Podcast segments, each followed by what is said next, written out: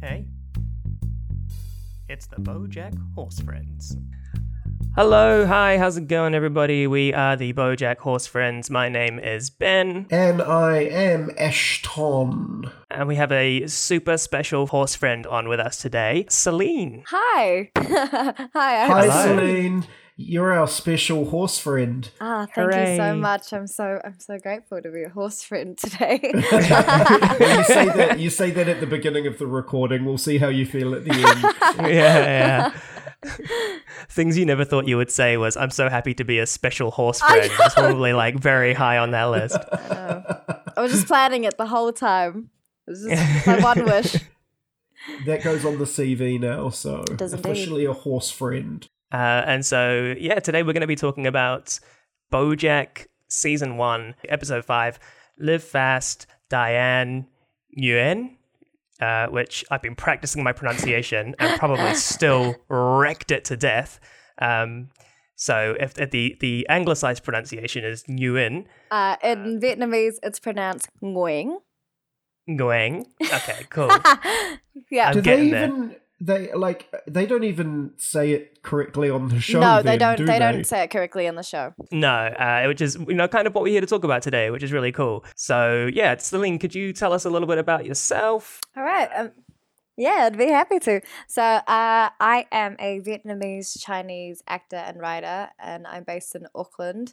Uh, I cur- I'm currently studying acting uh, over in Australia at an institution called NIDA, but I'm Which is so here. awesome that you got into NIDA, by the yeah, way. Yeah, NIDA's like the best Oh, drama thank school you. in like in the local. No, I'm very hemisphere, grateful. so- very, very grateful indeed. It's been for the for the couple months that I did get to spend there prior to uh, COVID nineteen and lockdown. It was one of the most incredible experiences of my life. Truly, Mm-hmm. just like such such inspirational teachers and tutors. You know, they really want you to succeed. Uh, so yeah, very grateful for that. Oh, that's amazing. I'm sure if I had worked harder, I would have loved to have gone to NIDA. always, when I was younger, I was like, that's where I want to go. And then I was like, but that's a lot of work, so I'll go to Unitec. Yeah, it Um, definitely was. It definitely was my dream. And because you had to audition in person, so I had to fly over there, uh, fly over to Brisbane to audition. And I was just so, so grateful uh, to have gotten in. Yeah, And that's no, amazing uh, to, to get in straight out of high school. Thank Yeah, you. we're stoked stoked to have someone who is undergoing such awesome training joining us on our humble and fucking stupid podcast. we're stoked. Hey, you're definitely like the probably the most talented person here. So Oh, no, okay. We'll take a couple steps back from that. No, thank No you so pressure, much. but you better you better fucking excel in this podcast. I will be sending it to the dean of NIDA. Okay, Just okay, letting you gotcha. know. I'll put my active voice on. Uh, so we're going to do something a little bit different this time. Uh, Ashton and I are going to do a very quick recap of the plot from beginning to end, and we're going to do one each to kind of see, you know, kind of compare and contrast and see what things stuck out to us. Uh, I might as well go first, if that's all right with you, Ash. I would I would love it if you went first, Ben. That is so alright with me. Yay! Thanks. Thank you for checking though. I really appreciate the level of respect you've come to have for me on this podcast. well, I have to respect you somewhere. Um, Diane's dad has died, and she needs to go to Boston to offer her condolences, in quotes, whatever that means. Bojack tags along and tries to live out his own family fantasy through Diane's brothers, but realizes that Diane is actually more like a family to him than they will ever be. She ends up being the one to look after everything around the death because her family are useless and toxic. And even after she organizes and pays for the funeral, they all decide not to turn up, turn their dad's corpse into chum so that they can throw it in Derek Jeter's stupid face. Nice. I realize now I realize now the way I did it was like not wanting to ruin the episode. Mine's almost like a Netflix blurb, which kind of defeats the purpose of letting the people listening know what happens in the podcast. So I'm glad you did the task that we agreed to do the way we agreed to do it because I didn't. Um, so mine is Diane's dead dad dies. Great start. Um, Diane's dead dad dies, and her family finally make her snap. Todd makes money by renting out tours of Bojack's house as if it belongs to an actual celebrity. and Bojack, as always, is happy when people stroke his ego, even though it makes things even worse for Diane when he tries to help. Great. Uh, yeah, I think the combination of our two there really get to the heart of things. Mine's almost like This Week in Woman's Weekly. Yeah. Woman Next talks to dead husband's ghost who she's sleeping with. So yeah, uh, as always, we get a little bit of a cold open. Uh, Diane going through airport security really quickly, no issues because she basically follows the instructions while BoJack is arguing with the uh, with the customs officer because he has a full flask of whiskey and a lighter shaped like a gun. which And, uh, I um, love it when Diane gets through and Bojack's like, How did you get through so I know. quickly? And she's like, I followed, followed the the basic rules." requirements for air travel that have been in place for over a decade. Yeah, that's exactly it. Yeah. But there's nothing more annoying than people, and you can spot them when you're at the airport. You can spot the people that you're like, please don't be on my flight. I know. Because you know they're going to do everything. Like, you know, when they call rows, like the back rows first, they're always the ones that get up, even if they're sitting at the front of the plane, and like, Or who go to the bathroom whilst it's like whilst we're taxiing or like whilst we're about Yeah, to yeah. land. no. Ah, and honestly, is that. And, and their their hand luggage is comical. Like it's like you, you that's not hand luggage. and they can't they can't carry it. It's got like six tons of like bricks or meth in it or something. So they're like trying to hoist it over their shoulders into the to the top, and they're like, oh, "It's like get out of my way! My seat's right. I can see my seat. I can see it." Um, I I I was about like eighteen uh, back in two thousand and five, and I uh, uh, did Camp America. Oh, that's what I was yeah. wanting to do actually. Yes. Yeah, it was great. I mean, night is better, but it was great fun. Uh, and I went to uh, on the way back. I went through JFK Airport, and I was like, okay, I should probably like. I checked my baggage, and then I thought to myself, I'll just go through my backpack just to make sure like everything's okay. And so I sit down.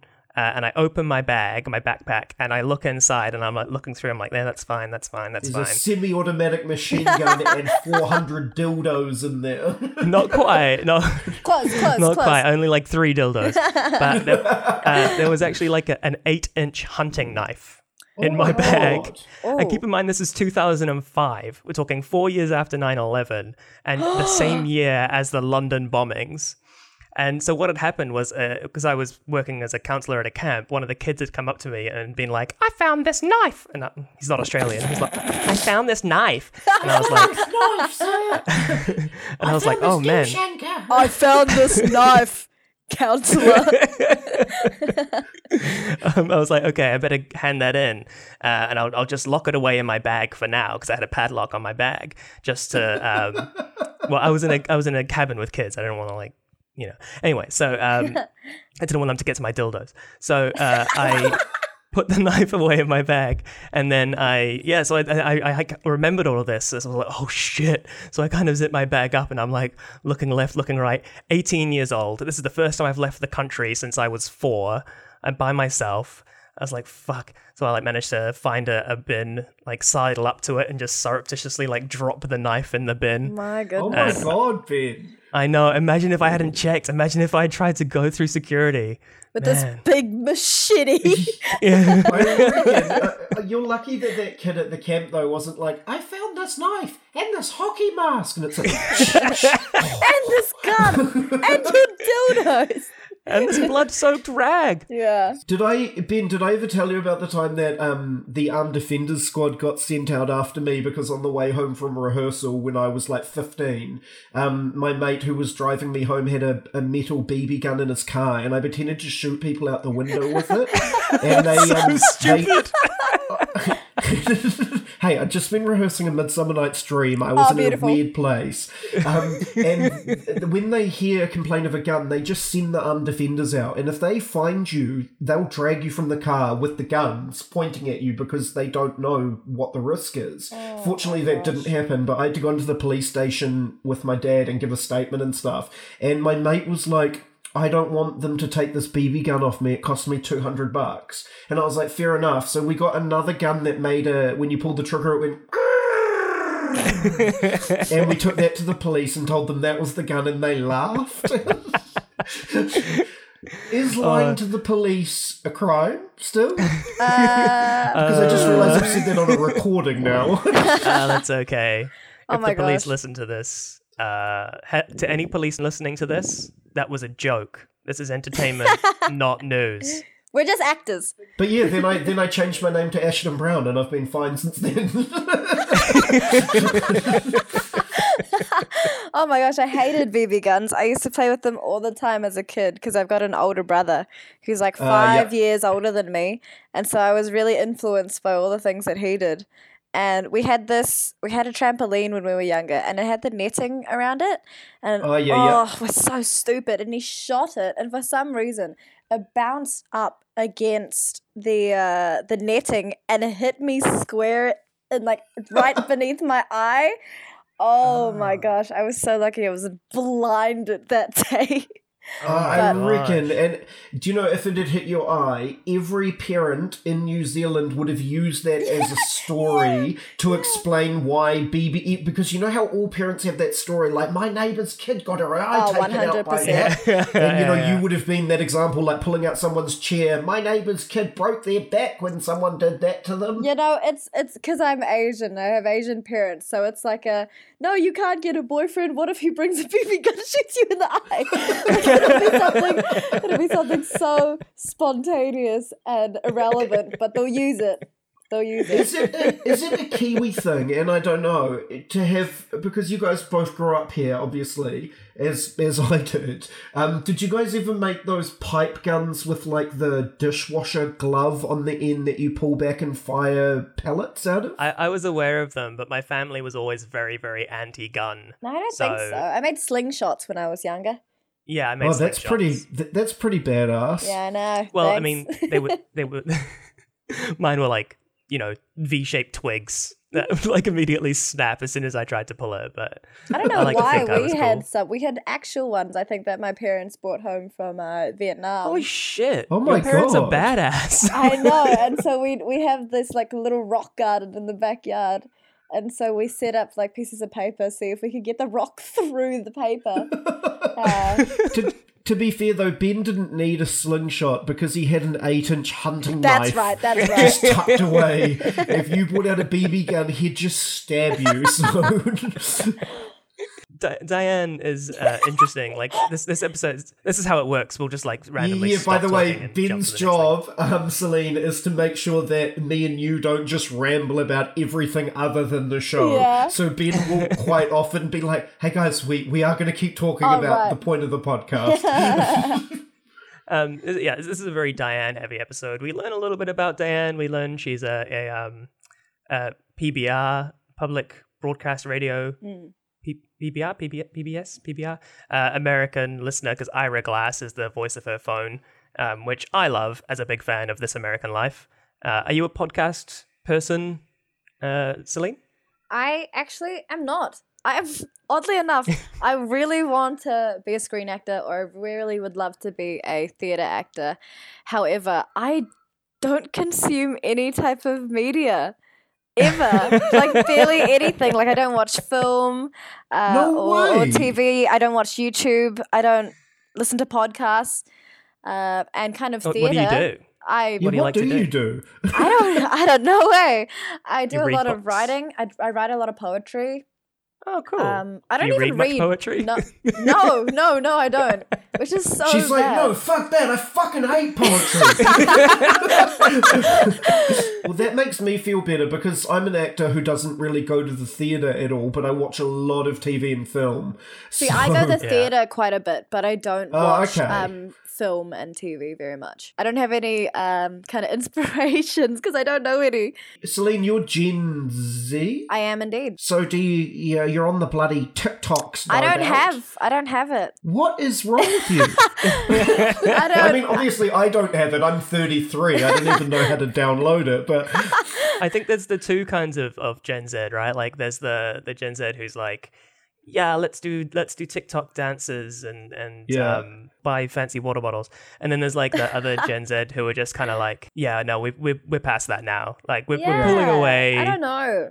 It's not. I don't. I don't think it's all that, but I understand how people can get addicted to it. It's pretty fun, and I like the kind of musicality and like dancing aspect, and you know, just kids wanting to be actors and getting TikTok famous. So I, I get yeah, it. yeah, yeah. Every kid fun. wants to be a YouTuber now, eh? Every kid wants to be a YouTuber. I want to be a YouTuber. YouTuber now. oh, I would love to be a YouTuber, but again, it takes too much work, and I don't have an interest in working too hard. So uh, yeah, and and so like th- we're learning a lot about Diane. Diane, uh, BoJack says is too functional, and so you know that's kind of very much the the launch line for the rest of this episode, where we find out her dad dies and she has like no reaction. Yeah, because Bojack says to the publisher he doesn't know if Diane is damaged enough to tell his story. Oh my gosh, yeah. made- that really made me think. You know, what do we feel about this notion that artists have to be damaged in order to create art about about damaged concepts or about like you know for art to be really deep does it have to come from a place of, of damage and Exactly. negativity what do you guys think Because I, I last year I did a show at the Basement Theatre in Auckland called Fleshies, um, and it was directed by Bryony Skellington. And Fleshies was all about body shaming and Yeah. that kind of realm of. And so a lot of the people, there was about twenty of us in the show, and we managed to feel comfortable enough to all share our stories. Uh, and a lot of people had really suffered uh, with their body image, and I, I felt odd for being there because I was very fortunate that I hadn't suffered with a lot of body image issues growing up. So, Yeah. you know, it but I wanted to be there to share the story as well because I could acknowledge it and I understood them and they needed a platform and I wanted to be there to help share that story. And so I again am not necessarily damaged or you know suffering in that type of realm of body image uh, or body dysmorphia but i thought i would love to um, sh- help share the story so I, I don't agree with that i don't agree with people not you know having to be damaged in order to share Mm. I, mean, I, I can say without any kind of hesitancy at all that my damage has only ever like taken away from my creativity. To be honest, oh Maybe that's it's my interesting Ben. particular kind of damage. But when I'm feeling more damaged, like I have less motivation, I have oh less, absolutely like less. uh, Although I might f- have, I might feel creative and want to create.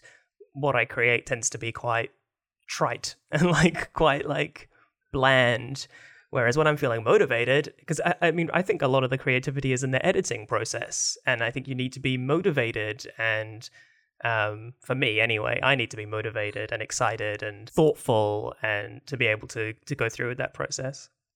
I think it's really important as well that, you know, creative people shouldn't feel like they can only uh, reflect on the self, like their own journey. Yeah. I think it's really important that we have the right, uh, well, not the right, but as Celine was saying, the, the interest to to help tell a story that isn't necessarily like, it doesn't have to be a story that they take ownership of, but it doesn't mean that it's not one that they can't be a part of telling. And I think that that's part of what being a creative person is, as long as we are, are listening to the voices that that you know that is their journey and using that to shape what we're presenting i think is really mm. important. Yeah and it's helping us grow and learn as well.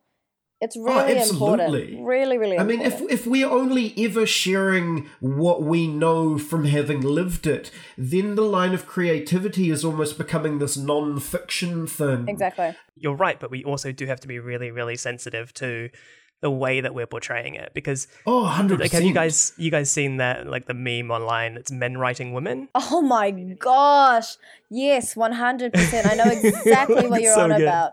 It's it's like this fetishization of women being quirky or cute or sexy or whatever from the lens of men, you know, Yeah. and not just kind of human. it's like you know marianne walked into the room her her boobs preceding her slender body yeah, she yeah. knew she was sexual but she wasn't sexual in a sexual way I know, more of in a self-aware exactly- sexuality with her boobs It it's really, like oh my gosh yeah, yeah. It, it feeds into something. Yeah, yeah. and if they had just said, like, okay, what do you think about this particular passage to a woman?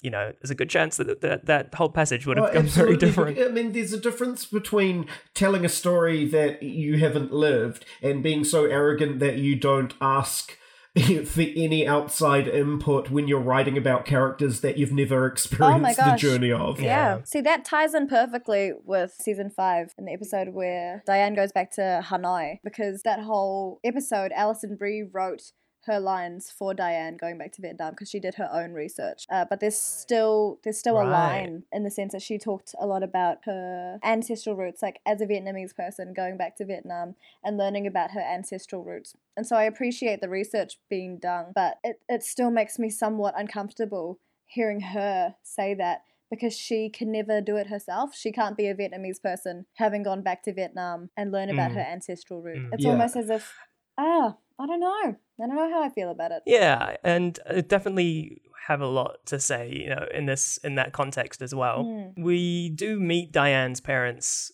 pretty early on, or Diane's family pretty early on. Um, before that happens, like, should we just get the Todd sideline out of the way? Because I feel like it's just going to be sitting there. Yeah, yeah. Let's let's deal with the Todd sideline because it's really just a, a silly little story on the side to sort of even out the storytelling in this episode. Uh, what I did like is that at the beginning, Bojack basically says to Todd, "Do nothing," and then he drops an egg, and he's like, Yeah. "Well, seal's broken." And like to me, that really kind of captured why abstinence-only education doesn't work. it's like, you know what I mean? It's Yeah. like, don't have sex, don't do drugs, just don't do it. And then someone takes a puff of weed, and they're like, "Hey, that's, That's kind of nice." late now. yeah. So we move on to like David Bor. He pretends Bojack's house is David Boreanaz, and there's this great joke, running joke that's a, an interesting commentary on the interchangeable white man, where they can't remember what show he's actually from. yeah, yeah, yeah. I mean, Um, that's also a commentary on David Boreanaz. yeah. yeah. they go through, I think, like five different shows. He was Angel on Buffy and then Angel on Angel, but Yeah. and then he was he in Bones? He was in Bones, yeah, and I thought that was great. I love him in Angel. I love Angel. I love Buffy. See, I, I never got into those shows, eh? Those are um Joss Whedon's early work, eh? Yeah, yeah. Uh, great, great shows. Love them. And what I thought was a bit sad, though, was that, yeah, he was actually in Bones. Uh, and there was that little line because the female lead in Bones is Emily Deschanel. Yes. And then there's a, a line at some point where they go, What's his? What's that show he's from? New Girl. And I was like, oh, Yeah, yeah. poor Emily Deschanel. Because uh, uh, New Girl obviously stars the other Deschanel sister. Anyway, Alison Brie, speaking of cultural appropriation, also plays the Australian koala, who says she's like the American Hugh Yeah, Jackman. yeah, yeah. I was like, I was like, that is not an Aussie accent. I mean, it's an, it's, an, it's an American person's interpretation on what an Aussie accent is. Not even a good one. No, not at all. the, the, there's I, I guess like at this point uh, we've kind of gotten into the episode a little bit i want to ask like is there any part of you that relates to diane the character I think Diane, as a character, she's a very strong, very independent woman, and I really appreciate that. And it's really hard seeing her have to go back to her family, um, you know, a support system that you're supposed to have throughout your life, and they just, oh my gosh, absolutely shit on her and just treat her so awfully. So kind of not in that aspect of it. I don't I don't think I can relate much to Diane but I can acknowledge her struggle, um, especially as an only girl in a family of like what, like four men, and her Yeah. and her like misogynist mother. yeah yeah, that's interesting there was uh, a, a moment on the drive towards to boston where she is in the car and she says i've always wanted to be chelsea clinton but with my hair I know that uh, like hair can often be a very important cultural Mm. signifier, and I read that like in Vietnamese culture, traditionally having very long, straight, thick hair is quite it is desirable. Yeah, and I think that line stood out to me as well, just because I know that Diane is what third generation Vietnamese. She doesn't know any Vietnamese. Her her parents don't know any, and it's what I feel a lot of Asian kids who grow up in Western countries uh, kind of struggle with, in the sense that you feel this duality of identity that you can't necessarily you look Asian and you can only speak English, or you know, you look Asian and you go back to your home country and you're just a tourist and you're seen as white. But it makes me really sad as an Asian person who is really in touch with her roots that you would want to look like a white person or Mm. just like look not how you are. And so it's it's difficult because I understand that people don't necessarily want to embrace their culture. And that resonates with me and my younger self of not wanting to embrace my Vietnamese culture in kind of the same way that Diane has somewhat insinuated in that line alone. Mm. Yeah. I thought it was an interesting part because she's saying she wants to be like Chelsea Clinton, like this white bread, whiter than white girl. Exactly. But that she wants to keep her hair, which is such uh her hair is very traditionally like Vietnamese in many ways yes. in, in the beginning of the show. So it was kind of like like you say, representing that duality of like uh, what does she want to what you know as if you could as if you could pick and choose all the best parts of both things. Like i want to keep my hair but i want my skin to be white and i want my eyes to be blue Yeah, and we'll put best things in quotes. This is really interesting for me to be listening to because I just realized that later on in the show, when Diane cuts her hair, I never realized, being the uncultured swine that I am, the the implications that her cutting her hair actually have in terms of the way her character's shifting. i actually just think her cutting her hair might not ha- have anything to do with her cultural roots and might just be kind of like a breakdown type of thing Oh, okay. yeah yeah so it could be Yeah. deeper but we we don't know I guess it's it, it maybe not necessarily about breaking away from her cultural roots, but maybe you know, it was a big part of who she was. yeah yeah as well as all of those things that were not necessarily taking away her power, but didn't allow her to express herself fully, fully. yeah Uh, the house was never hers, really. It was always what Mr. Peanut Butter wanted.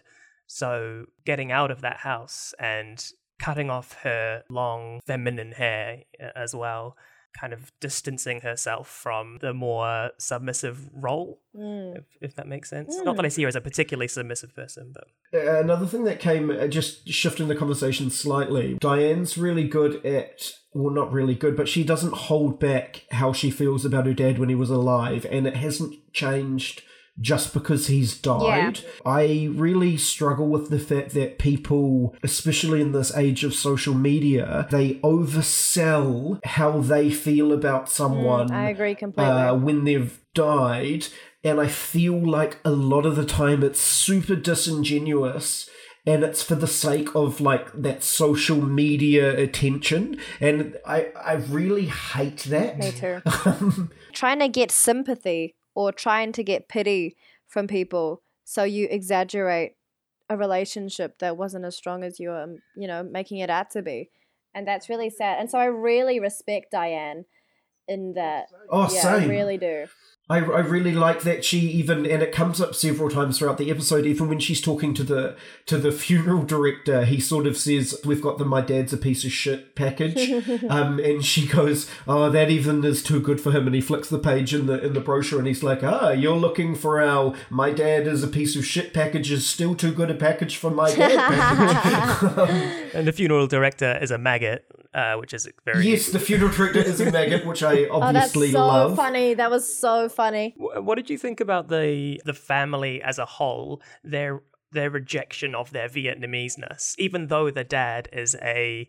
as we learn in the, the later episode, he's a lecturer in Vietnamese studies. oh my gosh yeah yeah. And Yeah, so her um, wanting to find out about her past was great I thought it was it was such a nice touch for them to put in the show.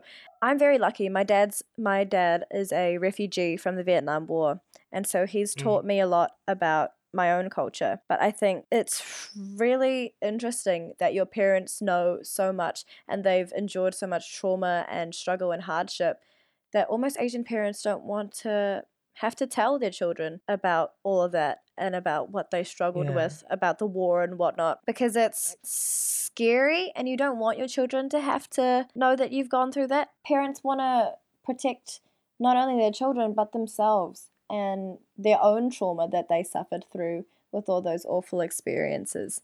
And so I completely get it, but I also, it makes me sad, obviously, seeing such a rejection of Vietnamese culture. I also did further research on the voice actors of the family, and it made me sad. I mean, they're not great characters, anyways. They're, all the brothers are kind of dickheads, but Yeah, The- yeah, the they're, they're, they're great. What are you talking about? the the brothers and the mum are all voiced by white voice actors as well. And so it Yeah. really kind of it, it disappoints me because in this day and age when we're able to create shows and include diversity that you put a Vietnamese character in almost for tokenism's sake and then you don't cast a Vietnamese or Asian at least actor. yeah, Yeah, obviously everyone has an opinion and an idea around who, who can play what role, yeah. but it was really important to us that we actually uh, talk to someone who had more of a cultural connection, such as yourself, and and discuss this on the podcast without the you know these uninformed um, Yeah. opinions coming out. Yeah, no, I appreciate that so much. How do you feel about Alison Brie, who is an amazing actress and who plays many aspects of Diane absolutely brilliantly? But how do you feel about her voicing a Vietnamese character when she is, you know, she's a white hmm. actress? I think it's really hard because I respect Alison Brie. I respect her because she's so talented and she does justice to kind of the personality traits of Diane as a character. But as an actor myself, you know, when you go for when you go for auditions for like I went for auditions for I think like The Sound of Music or like Annie or something, you know, where all the characters are white. But and so now you actually have an opportunity um, in screen, in theatre, in anything to create your own content. And the creators of Bojack have chosen to integrate a Vietnamese character. And what should have been a role for, you know, that could have skyrocketed a Vietnamese person's career Hmm. is just simply given to, you know, another talented actor. Yes, maybe she does do well for so, so many parts of Diane as a character, but nonetheless, you know, what's the point? I think I think that's the whole thing that really bugs me. It's what's the point of putting in a Vietnamese character if you're not going to cast a Vietnamese person? Because there's so many Vietnamese American actors who want to get into this that, you know, with a single role like this could really have jump started their career. Absolutely. In in an Yeah. ideal world, I think it wouldn't matter. In an ideal world, we could have that Mm. kind of like you described it, colorblind casting. But unfortunately, we're not living in that world. We're living in a world that has history that has, you know, not just a history of the the whitewashing of all of Hollywood, but also the history of uh, you know, Western into like political and uh, military intervention in so much of the East and the Middle East, uh, and just this this huge amount of the empire, which has done you know all of these kind of like you say, your your parents were refugees from the Vietnam War, Mm. and and that was like one of the greatest examples of American imperialization. Um, Yes. Yeah, it, it was just ridiculous. So you're right. Not having that opportunity be taken up by somebody who could have expressed that lived experience, Oh, even if the character was going to be American Ford, that lived experience kind of detracts from the truth probably more for you than it would for us. We wouldn't probably even notice it, right? Like yeah, exactly. It lacks the truth and it lacks genuine. What's the word I'm looking? For? Genuinity. That's not the word I'm looking for. Genuineness. yeah, it lacks genuineness yeah. and the real, the true essence of what it means to you know be Vietnamese American. and, and it's the same way like if i see as a as an actor when you go and you watch reproductions of what theater is like and you're like oh my all right t- a teacher that's a great one there has never been a good example of what it is like to be a teacher in media all teachers they have a single class they spend all day with those kids and they have a heap of time just to hang out in the staff room and talk shit about each other and make out in closets. Like, it's so far from the truth of what it's like to be a teacher. And I watch these and I'm like, I can barely watch them because it's so stupid. Just trying to bring some relativeness to it where exactly. I can see these things and I can see the flaws in them because I have experience. Yeah. You can see something like Alison I Brie's. can see so many flaws. It's, it's Yeah. disappointing because she introduces herself as Diane and then her last name is poorly pronounced. It's the same thing with Apu in Simpsons, who's, you know, uh, an Indian character with an Indian accent voiced by a white man. yeah. Missy from Big Mouth, who's a black character voiced by a white person. And do you know what a, a huge issue that I identified uh, leading up to this podcast within myself. I remember messaging Ben a couple of weeks ago when Alison Brie sort of came forward and said, you know, essentially apologizing for taking on the role of Diane. Yeah. It highlighted in me that my place of privilege is so uh, innate and, and like built into me that not once through watching Bojack, the three or four times that I've watched it, did I consider that it was problematic that Diane, uh, sorry, that Alison Brie played Diane, Mm, and the fact that because I like to consider myself, I'm a pretty sensitive person. I'm really open, and I'm uh, even fully aware of my privilege that I get every day because of you know being white, and it, it even didn't track on my radar until Alison herself came forward and said, "Hey, this could be problematic," and and it's this it, like almost unintentional ignorance that I think a lot of white people have. That then, when suddenly it is raised as a topic of conversation, they get so defensive about. Rather than being like, oh shit, I didn't even consider that, and allowing their opinions to actually be open to changing and, and listening to people who are affected by it. Exactly. In the current climate, you need to be able to sit within, you know, discomfort and acknowledge why you feel uncomfortable. We all have growing and learning to do. And when people are ignorant and when people are defensive, it really shows that they don't want to learn. Absolutely. Yeah, And, it, and Yeah. I get infuriated as well when I see people, you know, it's that classic, like, um, and I hate to compare feminism, but it is relevant. You know, when dudes are like, well, if women want to be treated equal, if a girl hits a guy, he should be able to hit her back. I see the equivalent when it comes to, to racial casting is everyone's like, well, no one complained when the Wayan brothers did white chicks. And it's like, that's like 20 years old. And it's your only example of that. Can you name another example? I'm an Asian actor wanting to be represented as not just some submissive like math girl or a nerd or whatever Yeah, yeah. stereotype they're placing me into these days uh, on TV. You know, I don't want to just be a side character. I want to be a main character and I want my story to be told. I think also that that um the dog days are over, the episode where where Diane goes back to Hanoi. I, I look at that in comparison to some of the deeper episodes uh, that that talk about BoJack's experience, right? And if you look at them, it just doesn't have that same level of um power that those Yeah. episodes do. And I I, think a big part of it, Yeah. which is what Bob Bob Waksberg etc. himself has said, the creator, he- he said he he regrets not having a Vietnamese writer on staff, and I actually think that's a huge issue. More so probably for me than Yeah, Alison same. Brie as a Vietnamese person. I think that's that's bad in itself. he should have had someone that did have that story that he at least had involved or on the writing team rather than just arrogantly thinking that he had a right to make up the story without any point of reference or Exactly. You know, the amount of research you do as a white person for an ethnic person's lived experience is is just not going to be comparable at all. Yeah, and it's also know- not necessary if you just if you just cast up a like person of that if you actual cast a Vietnamese heritage. writer, if you cast a Vietnamese actor, then you're going to get authenticity, and that's 100%. That's so well put as well, because the point of acting and and the point of writing and stuff is to create authenticity. So the mm. argument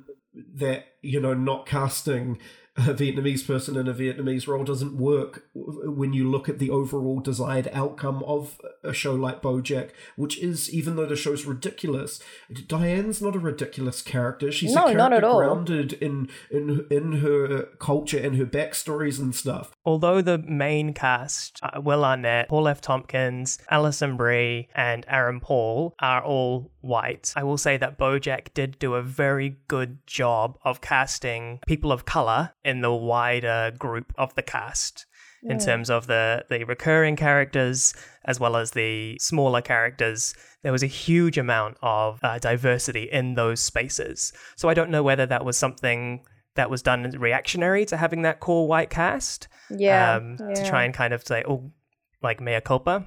I thought I would kind of might be interesting to read through a few of the people of color, just give them a bit of a like bit of a heads up. Like you might not have realized that these people were voiced by people of color. It's pretty cool. Anna Spanakopita, very Greek sounding name. She was voiced by Angela Bassett. Ah, yeah, yeah, she is too. Yeah, Flip McVicker is voiced by Rami Malek. Oh, yeah, that's right. Guy, who is Diane's boyfriend in the later final He season. was one of the best characters in the show, in my opinion. Amazing, yeah. LaKeith Stanfield, Sam Richardson as Dr. Champ, Natalie Morales as the Axolotl, a love interest of Todd, Vance Waggoner is Bobby Cannavale, Pickles Aplenty, she's voiced by Hong Chau in season 5 and Julia Chan in season 6. Did they change the voice actress? Yeah, I, I didn't know that. They both did an Oh, interesting. like Julia Chan did an amazing job of copying Hong Chau because I had no idea. Gina Cazador, who is the co-star on Filbert, is Stephanie Beatriz. That is Rosa off Brooklyn Nine Nine. Oh, that's why it's so familiar. yeah, yeah, yeah, yeah. Speaking of Brooklyn Nine Nine, Wood oh Charles gosh, that's Woodchuck- the only thing I watch. By the way, that's the Oh, only thing I really? watch. Yeah. Oh, uh, well, then for the one show you watch, you have picked a great choice. Yeah, I agree. Uh, Woodchuck Coodchuck Berkowitz, who is voiced by Andre Braugher, who is Oh yeah, so who is Holt? great. uh, yeah, Detective. Uh, sorry, um, Captain, Captain Holt. Holt. Ooh, Stephanie Stilton, who is Ralph Stilton's mouse, uh, Ralph, Ralph Stilton's sister, is Kimiko Glenn. Ralph Stilton himself, Raul Esparza. Corduroy Jackson Jackson is Brand- Brandon T. Jackson. Sebastian St. Clair, the snow leopard billionaire, that's um, Keegan Michael Key. Ken Jeong is Dr. Alan Hu. Officer Meow Meow Fuzzy Face, voiced by Cedric Yarbrough. Wayne, Diane's ex boyfriend, is Wyatt Cenac. Sextina Aquafina is Aisha Tyler, one of my favorite ever voice actors. Crackerjack Sugarman, Beatrice Horseman's older brother, Bojack's uncle, is Lin Manuel Miranda. Uh, he's so great, and he's also off Brooklyn. Has he was he in Brooklyn? Yeah, he plays Amy Santiago's brother. Oh, does he? I don't Yeah. remember that. Um, Hollyhock, Aparna Nancherla, which is another pretty big role. She has an amazingly distinct voice as well as Hollyhock. Yeah, Hollyhock. she's incredible. It's like Yeah, just she's really really good. smashes that role. And then Yeah. that's so that's all the recurring characters, and then we've got a bunch of like side characters Wow, by that's- you that's know amazing. who also are people of color. I mean, it's a shame that that's something that needs to be highlighted as a positive, you know, rather than just the norm. But Mm. that's that's it really that makes me feel less after this episode where it's probably the first time I've ever talked about BoJack in even a remotely negative way because it's my favorite show by such a long amount. Yeah. But it is refreshing to go through like that and and and to acknowledge those actors and the amazing job they do and see that there is quite a clear level of diversity thr throughout the casting. Yeah, and like we say, it's a pity it's not in the leads. I Yeah. know that really makes me suddenly go, well, why? couldn't Yeah. Just yeah. it's really hard. It's an odd dichotomy to have because it's it's something that just needs to be normalized. It shouldn't Yeah. be something that need you know is celebrated.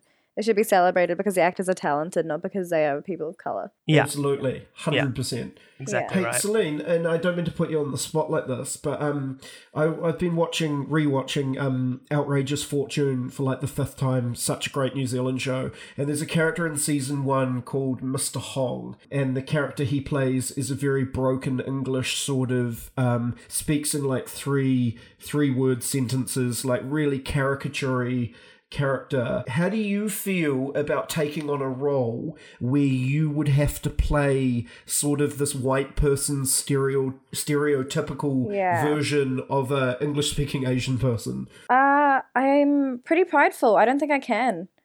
Yeah. Um, I think it's really immoral of me to do so because you know I'm. I don't. I don't know. I don't know because It's it- tricky. I don't. Sorry, I, I, hate. didn't mean to just hate- no, no, no, be that's like, "Can you alright." solve this issue?" this? I hate I hate feeding into the stereotype. You know, I'm a Yeah. am also an Asian girl. I don't want to feed into the stereotype of being fetishized. I, I. I don't think I can. I don't think I can take up that role because I feel like I'm degrading myself. But I don't I also don't disrespect people who do take up roles like that. Everyone has different lived experiences, and if someone is comfortable enough with their ethnicity, with their identity, then I I don't think they shouldn't. But I just don't like feeding into that you know, Western stereotype of Asian people. I'd love actually if what they could do, I don't know if this works with the show or whatever, but instead of like representing them as this kind of immigrant who speaks broken English, maybe an Asian character to speak in their native tongue, to speak in Vietnamese, Chinese, Korean, Japanese, whatever. Because you can speak so well and you're so articulate in your native tongue, and then just have the translations beneath. And I don't know Yeah. if that would work or whatnot. Absolutely, it, it's such a horrible generalization that people who speak, uh, you know, Broken struggle to English. speak English Yeah. um, uh, unintelligent when they're speaking a second or third language. I can barely speak English properly, and it's my only language. Exactly. Yeah. you know? Yeah. My own father, he came here decently early, so his English is quite good. But his siblings, my aunties and my uncle, they all speak broken English. But some of them are so incredibly intelligent beyond belief. And just because they can't communicate in a language that isn't theirs, just because they've had to move to a land because of their war torn country, you know, and, and have to try and learn this completely new and foreign language, completely different from Vietnamese, it's really disappointing to see the way that, you know, New Zealand society treats people who don't speak their own language when Yeah. Kiwi people don't speak Māori themselves either. Yeah, yeah. Yeah. That's a really, really good point. In fact, in fact, a lot of uh, Pakeha Kiwis are super negative about the suggestion that they should even consider learning it. And it's Yeah, so yeah. disappointing. You know, you come to a, you're just like Vietnamese people who've had to flee from the Vietnam War to New Zealand. You came to a country and you don't speak the language that the native people speak. How come people are expecting Vietnamese people or Asian people, immigrants, to learn their language when they didn't do that themselves? I, I respect people who um, who choose to do what they want, and you know, if people are comfortable with it, it's all right. Yeah. Yeah. Yeah, and we can't like people need to make money, you know. Like at the end of the day, That's so true. we can look down on them and, and blah poo poo them, but that's it's what's the point? Like they are people who are going who are in the same society that we are, still struggling, still trying to do what they can, Yep. and maybe they just need the money more. You know, You know, in The Maybe that's Hangover, it. Ken Jeong plays like a character with broken English when he's obviously he's incredibly educated. He went to Duke oh, University. Oh, super Yeah. educated. you know, he's, a, highly doctor at Duke. dude. Uni- yeah, he, he went to Duke and he's so incredibly intelligent and almost having to dumb yourself down for this role is is is disappointing. And I don't want to be I don't want to have to do that myself, but I almost imagine that I will have to. I can acknowledge how great the show is and how it's so it's it's just it's, it's a great show. It's so perfect. But I really struggle to listen and feel the struggles of Diane because I know that she's voiced by a white actress Yeah. because I got so excited. I got so so excited. You know, when there's a there's a Vietnamese character and I really wanted her to be authentic. You know, you don't have to be you you know speaking Vietnamese or you don't have to be an immigrant. You don't have to live in Vietnam.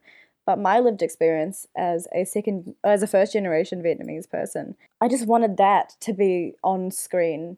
yeah. Mm. So let's go back to the, the family, um, who are, you know, this really toxic, awful group of people. They are so starstruck by Bojack Horseman, and uh, he, they're like, "Do you know any Bostonites?" And he says, "Oh, uh, y- you know, once I did reach for the same bunch of grapes as Ben Affleck." And you get that great line, "Wow, graping it up with the daredevil himself," which is Yeah. so good. And then, then he's like, "Hey ma, Ben Affleck eats grapes like Yeah. we do," and his mom's like, "He don't eat grapes." um, and so they yeah they, they decide they're gonna both like diane organizes this funeral and like you know I, I lost my stepdad about nearly three years ago now and that the process of arranging a funeral is is nightmarish like it is it's hard and you're dealing with you know people and you don't want to deal with people and you're trying to select a coffin and you're trying to you know get the information out to people and there's there's so much that you have to do. So when she did it all, and uh, even though it was kind of the least she least way she could do it, it's still expensive. It's still hard. And then nobody turned up. It was so heartbreaking for me It is incredibly heartbreaking. that moment. And then she goes and finds them, and it turns out they've just thrown her dad into a blender and chummed him up. And it's like, oh my gosh.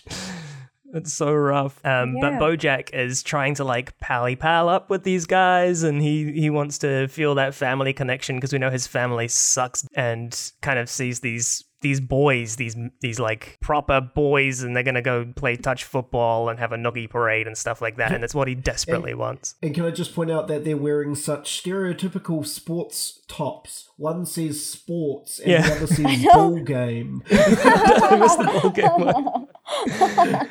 And uh, obviously, you know, Bojack eventually decides to support Diane. I just wanted to talk about like kind of the, the, the final bit of the of the show when he says, uh, Family is a sinkhole, and you were right to get out when you had the chance. Closure is a made up thing by Steven Spielberg to sell movies. Which is. yeah, I wrote down that line too, Ben.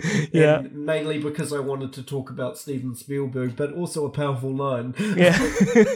well, I know it's it's so sad. Like that line kills me. You know, I love my family. I, I I hate the idea that there are people out there without that support system. Yeah, same. I know you're close with your family, Ashton. Yeah, my family are pretty much like a group of my best friends that I happen to be related to. Are are you still are you living uh, at home while you're back in Auckland? I am Celine? indeed, and I'm very, Yeah. very lucky because my, uh, like you, Ashton, my parents are like my best friends, and so is my brother, and I also live with my grandma.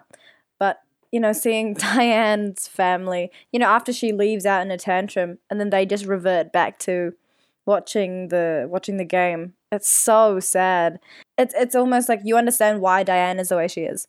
Like one hundred percent, you see it because of how poorly her family has treated her. Does anyone's opinion matter more to you than a sibling? Yes. Yeah. What about you, um, Celine? Mm, I feel like my my brother and my parents are on an even playing field. Okay, interesting. I, I raised that point because my brother's one of my best friends. Um, you know, and he's been one of my closest friends throughout my entire life. But he's also probably been the person whose opinion I care more about than just about anyone else, even when we're not seeing eye to eye. If that makes sense. Well, he's your he's your he's your brother. So as a as a dude, it's possible there's a difference there because I have two older sisters and you Yeah, have an older brother. Is that right, Celine? Yeah, I have an older brother. Yeah. So I don't know whether that uh, kind of role model um, aspect of Yeah, it true. in terms of uh, might Yeah. make some difference.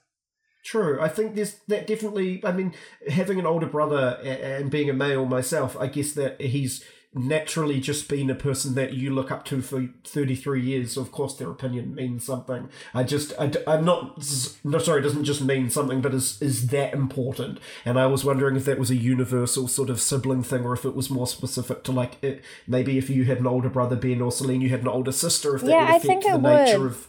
Yeah. I think it definitely would. It's but it's just because my brother and I are very separate. He's not someone that not that I don't look up to, but he's just he hasn't necessarily paved the path for me that I want to follow. I'm creating my new my own, and he's creating his own.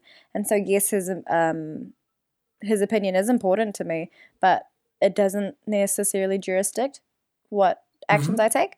Yeah. My sisters had moved out of home by the time I was 11 as well. Oh wow! So yeah, so that's different again entirely, eh? Yeah, because they were 15 and 18 at that point, and my middle sister, she was a bit of a wild child when she was 15. so, yeah. um, yeah, I was basically living at home by myself more or less from when I was about 11. Not by myself. I had parents. You mean? Not like by myself. I wasn't like home aloneing it, like I was out traps 11. for I cooked. I cleaned. I drove. I paid the bills. um, And when these two guys tried to break in, he had the system of paint cans hanging from a rope yeah, yeah, yeah. and pulley. and his eight-inch machete.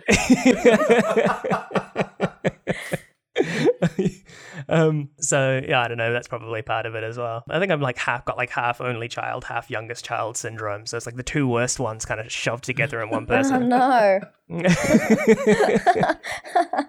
I don't know. I feel like we need to do something to wrap up. Uh, should we? T- should we go back to to, to, to Todd's storyline for a second and talk about like Princess Carolyn in the end there? Because like, Oh, How- oh, okay, how- here's a great here's a great Todd moment is when it cuts to a montage of Tom doing stuff while he's home alone without Bojack, and he's made a Bojack costume that he's Ah. wearing, and he's dressed up the pillow as Todd, so he can say to Pillow Todd how much he loves him. it's so sad. That is so good because it's literally like what, like three seconds. But it's so so good, but it's so sad. Yeah, it's like It's incredibly so funny and so poignant at the same time. Yeah, I agree. so funny. Todd shines in these in these kind of side stories. I think, like, Oh, really I mean, does. obviously his own his own main stuff is awesome as well. But like these moments where he, you know, and then he's at the at the end and he's got all those. He's trying to count all the money and he's like, "Wow, Princess Carolyn, I didn't know I would have so much responsibility. I run out of shoe boxes for the money."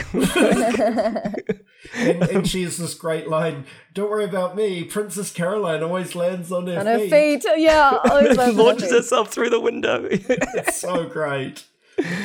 Oh man, well, like we, I, I mean, I've had a, I've had a really interesting, great time, and I've really, really enjoyed having you on, Celine. So thank you so much. No, uh, I'm for so being here. I'm so grateful. Thank you so much for having me on. I've I've had a great time myself. Oh no, it's been super super beneficial to have um some actual grounded perspective involved in this episode. Yeah. Well, also, you know, you, you're not like contractually obliged to become the voice of like uh, Western Asian people. So we do appreciate you taking your time to, to like talk about it and, and walk, walk through it with us uh, um, and your emotional labor in, in that as well. So thank you. Oh, thank yeah, you really, so really much. appreciated. No, I appreciate you guys being open and you know open to learning, and the fact that you even considered bringing someone of Vietnamese descent onto your podcast to speak about this matter is really important as well. You know, this this your your thought process on doing it is something that I respect in itself because a lot of Oh, people, you. know, even even you know BoJack Horseman creators didn't think that far. So yeah, I do really really appreciate it. So thank you so much for having me. Great conversation and uh like hope you know if we if we do another want to delve back into this topic at any point as as we know we may well do because diane's a main character um and try and come at it from a different perspective you know if you'd be keen we'll we'll drop you a line and see if you're free if you're not back at NIDA learning to be the you know the, the best Learning to be a successful actor, not resorting to making podcasts. about successful things I won't be back there until next year, so I'd be very happy. Just hit my line at any time. Cool. Sounds good. Thank you. Catch us on the Reddit, uh, on the Twitter, on the Facebook, bojackhorsefriends.com. Uh, uh, what else? What else are we doing? What else do we do? Um, I I will make some t-shirts. Will you actually? No, but you guys sort of reacted so positively that now I feel like I need to. oh, Instagram. We're on Instagram now as well. Um, look, we love talking and we love doing this podcast, and, and we'll do it no matter what. But if you guys want to come and and like, you can DM us just to let us know what you think. You can post it up on Twitter, on on our Reddit, whatever you like. Like hashtag us, add us, whatever. Just because we really we want to know who our listeners are as well. As much as we love talking about ourselves and BoJack, we we like we're desperate to know like who are the people who are listening to this aside from like my mum. we might even give away a couple of these t-shirts. yeah, maybe. um, and then, like, if you could drop us a review on iTunes, I mean, Apple Podcasts, that would be really cool. It'd be On really helpful. Or on review us. iTunes. Did we just go back ten years, Ben? yeah. Uh, sorry about that. Um, my my my apologies for not keeping up with the corporate bullshit. yeah, please don't, Yeah. please don't illegally LimeWire our podcast.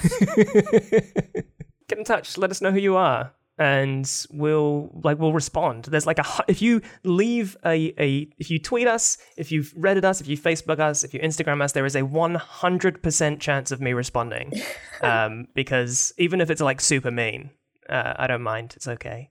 Just not about Celine. Even Celine. if Celine's you cool. feel that you need to personally attack Ben, he Yeah. will personally reply, and Yeah, I'll with send you a love hearts. T-shirt. and we'll send you a t-shirt. It'll be like a five dollar t-shirt from like a It won't be department a store. BoJack Horse Friends T-shirt. hey, I'll be It'll happy just to be a write. T-shirt. I've got plenty I can throw out. All right, and thank you again to Celine for joining us. yes, thank you. Yeah, we'll stop talking Thank shit you so much. I've now. loved Really it. appreciate it. Every second of it. Uh, oh, thank you. I've been Ben. I, I, I'm Ashton. I have been Celine too. we are the BoJack haven't- Horse Friends. I haven't been Celine, but I've heard it's pretty awesome. Why can you never just sign off? Why do you always have to do this? I always have to ruin our sign off eh? Uh, bye. Bye.